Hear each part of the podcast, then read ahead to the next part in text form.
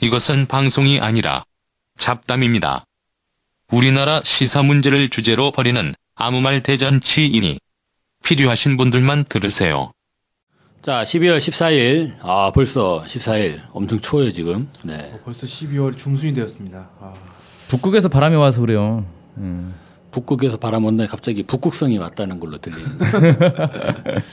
아, 이 날씨가 이렇게 추워가지고 틸러슨이 북한과 날씨 얘기도 날씨 얘기해도 된다 이런 얘기. 아, 네. 아 그래서 그런 거야? 아. 그런 거 아닐까요? 미국도 추운가 지금 좀? 아, 근데 아무튼 너무 추워가지고 지금. 서울 엄청 춥죠. 네. 자, 근데 틸러슨이 어떤 얘기 했는지 자, 한번 네. 틸러슨이 얘기를 한 게 전제 조건 없이 기꺼이 북한과 첫 만남을 하겠다 이렇게도 얘기했고 핵 미사일 프로그램들을 포기해야만 대화할 수 있다고 말하는 것은 현실적이라고 생각하지 않는다.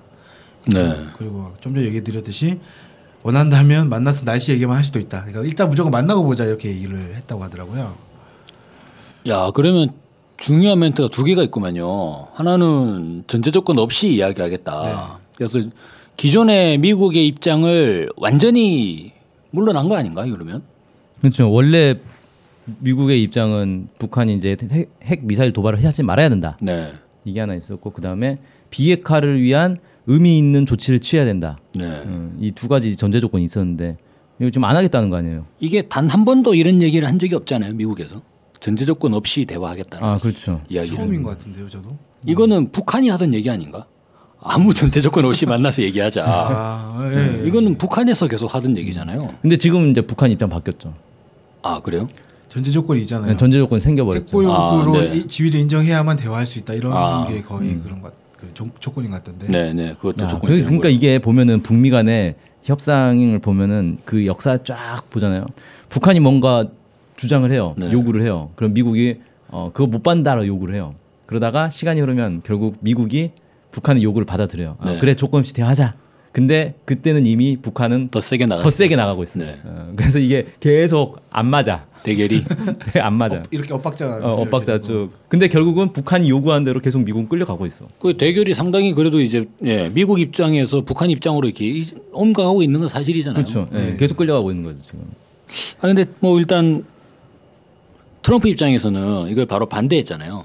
예, 백악관에서 예, 하루 만에 입장에 대해서. 예. 근데 그건 참좀 그렇다. 장 그래도 나름 장관인데 국무장관이면 미국 내에서도 또 꽤 파워 있는 장관. 장관 중에는 아마 급이 예, 네, 대빵 장관 아닌가? 부통령 다음에 국무장관일 거예요 아마.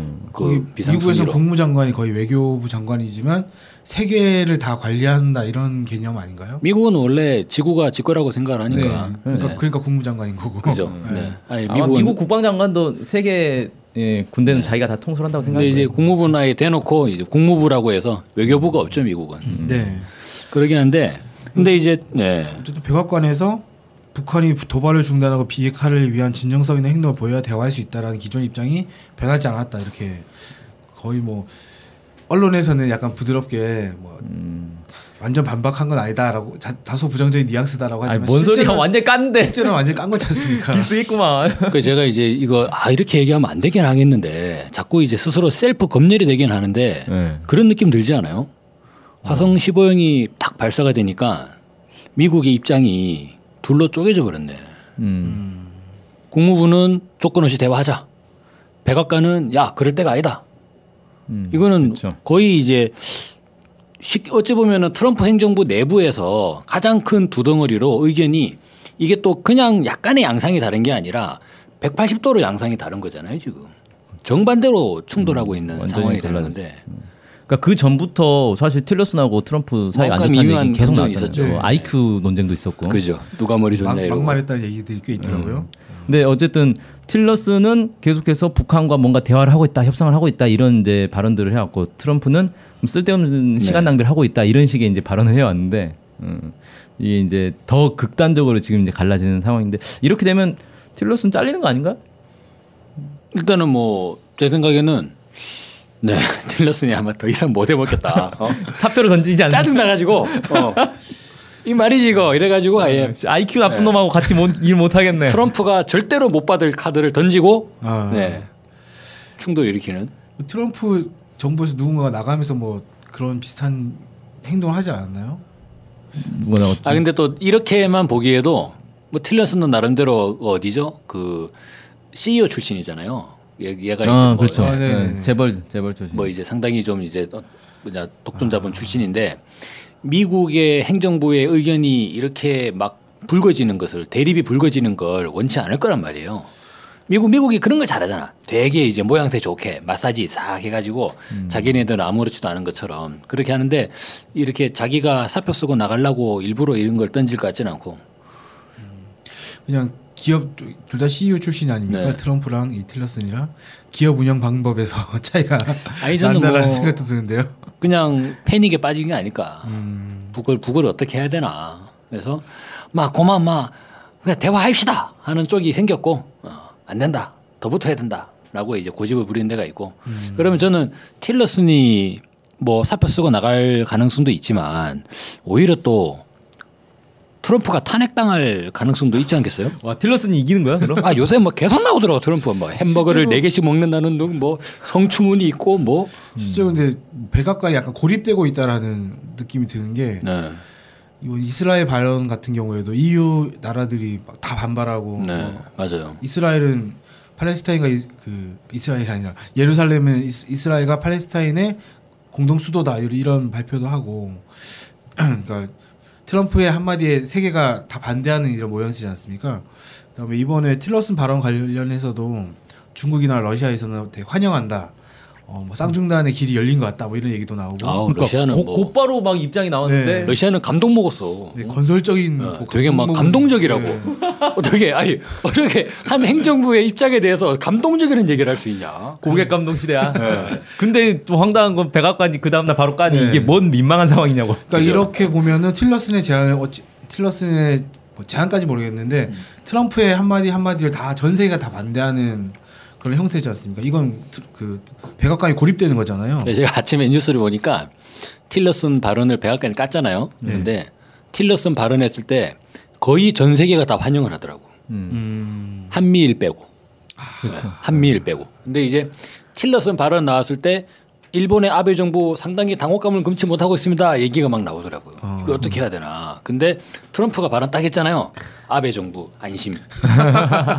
전 세계는 다막 들끓이 일어나는데 그래서 약간 보면은 네, 저희가 이거 지금 어느 어느 쪽에 줄을 서야 되나. 근데 문재인 정부가 참 아, 안타까운 면이 상당히 많죠. 아니 그건 사실 이번에 예루살렘으로 대사관 올린 옮기는 네. 문제도 마찬가지예요. 그거 발표하니까 전 세계가 막 들끓는데 음. 한국은 진짜 애매한 입장이었거든요.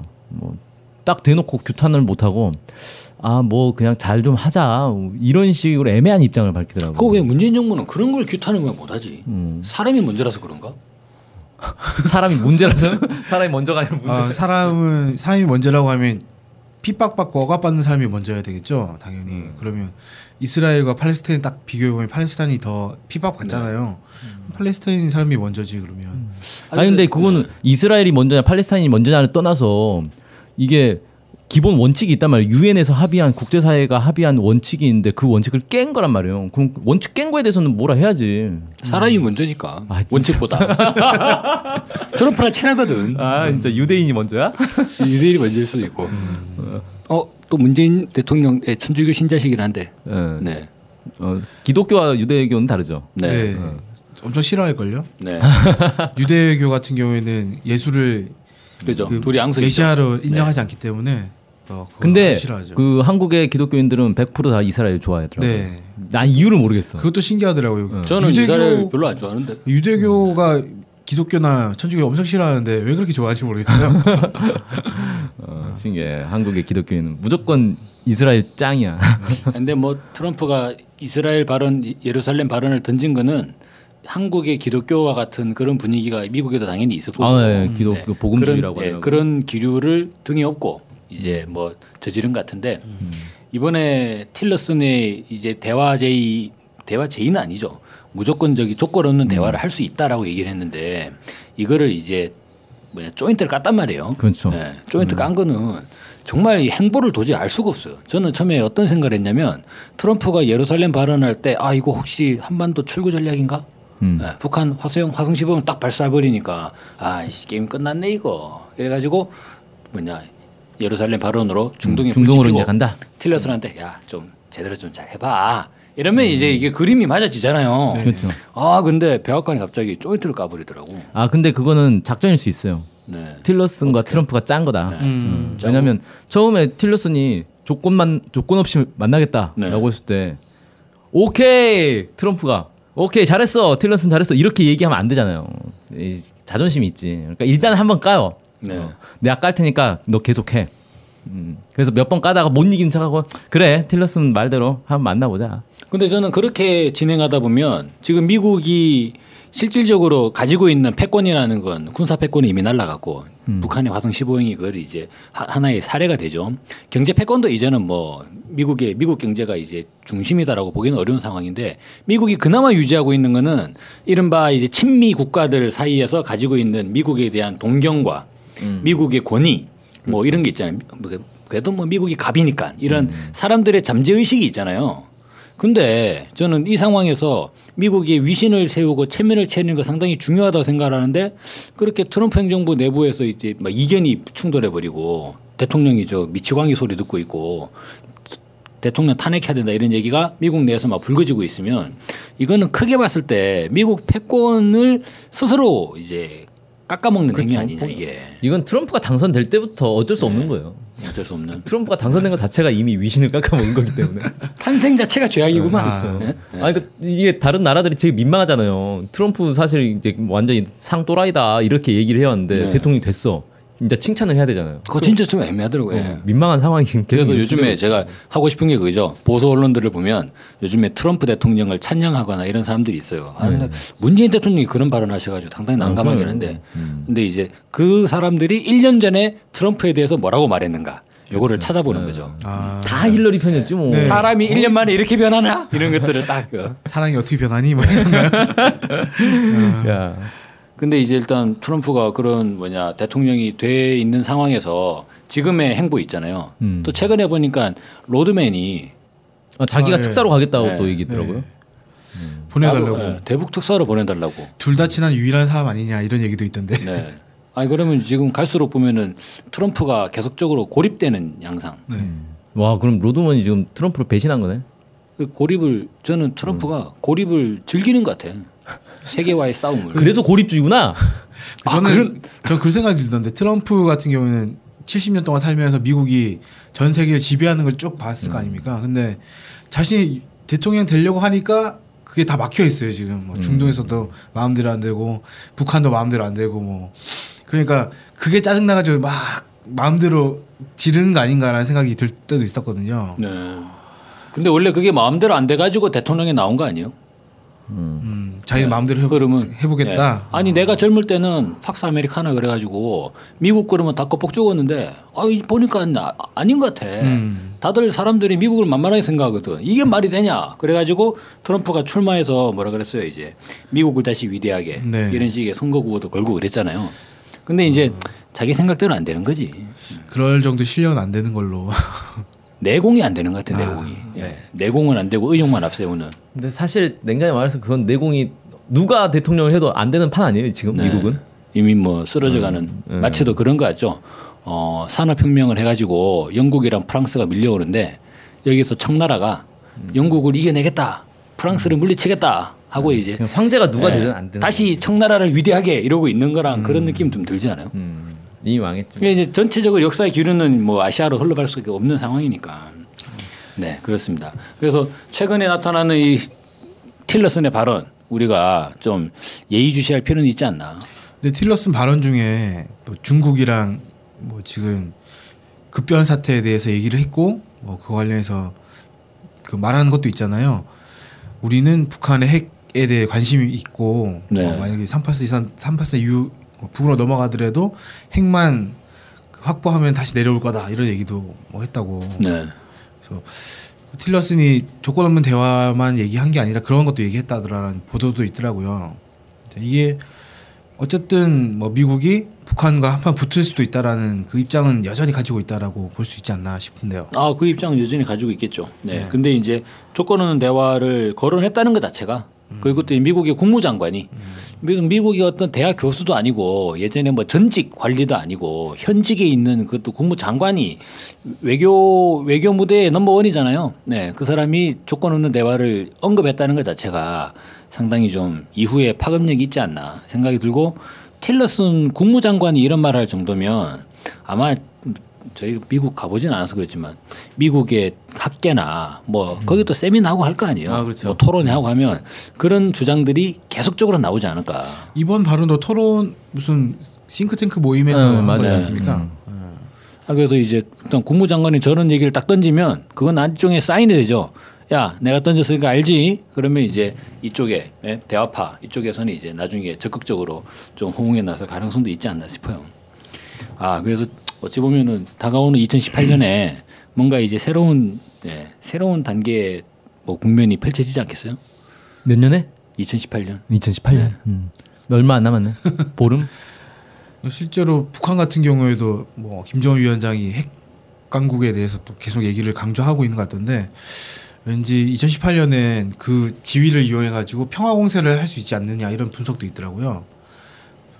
이런 것과 맞물리게 되면 조건 대화 이런 거랑 맞물리게 되면 실제로 북미 간에 뭔가 의미 있는 만남이나 이런 것들이 있을, 있을 수도 있을 것 같고 물론 이거 낙, 뭐 낙관해서 안 되겠지만 가봐야 되겠지만 가능성은 좀 더 열리지 않았나라는 생각도 좀 듭니다 저는.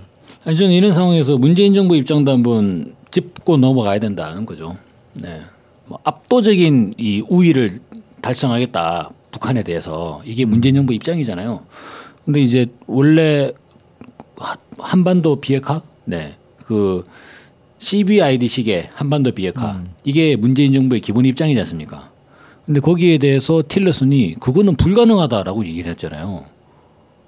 아 그러면은 문재인 정부 입장에서 동맹이라면 직접 찾아가 가지고 전화를 하든지 뭘 싸우든지 틸러슨 해고해라라고 네, 유감을 거? 표명하든지 근데 뭐 백악관에서 그건 아니라고 했으니까 네. 뭐 일단은 그렇게 인식하고 있지 될 않을까요? 제가 볼 땐 내년에 아마 이제 한국의 이제 최대 하도는 이제 이스라엘 파병 문제가 이제 최대 하도가 되지 않을까. 아 제2의 이제 이라크 네. 파병 사태가 이제 또 발생하는 거죠. 근데 제 생각에는 이스라엘은 굳이 파병할 필요가 없을 것 같아요. 걔들 너무 강해가지고 어. 네. 걔들 핵무기도 가지고 있잖아요. 그 맨날 중동 전쟁 했을 때 이스라엘이 거의 다 이기지 않았습니까? 음, 거의 뭐 압승이었죠. 네. 네. 한 번인가 빼고 다 이긴 것 같은데 그한 번도 뭐 그냥 음. 크게 부분- 부분, 부분적으로 부분적으로 아니고 부분적으로 언제 좀 그래서 지고. 중동을 봐도 뭘 할 수 있냐면 힘이 없으면 어디 가서 뭘 해도 그죠? 그 안 되는 건안 아 되는 예전에 제가 북한 관련한 자료 보다가 그런 표현이 되게 좀 눈에 들어오더라고요. 뭐지 힘이 없으면 주먹으로 눈물을 닦아야 된다. 아 주먹이 약하면 그 주먹으로 눈물을 아, 닦는다. 네. 주먹 주먹이 약하면 그 주먹으로 눈물을 닦아야 된다고. 네. 아, 눈물을 주먹으로 닦아. 이렇게 닦지 않나 길게. 아 진짜 중동도 좀 그러긴 한데 어쨌거나 기본은 이게 미국의 패권이 물러가야지 중동 문제도 해결되는 거고 한반도 문제도 해결되는 거겠죠. 자 오늘 12월 14일 우리 예, 잡담을 나눠봤는데 다가오는 2018년에는 네, 새로운 전국이 열리기를 고대합니다.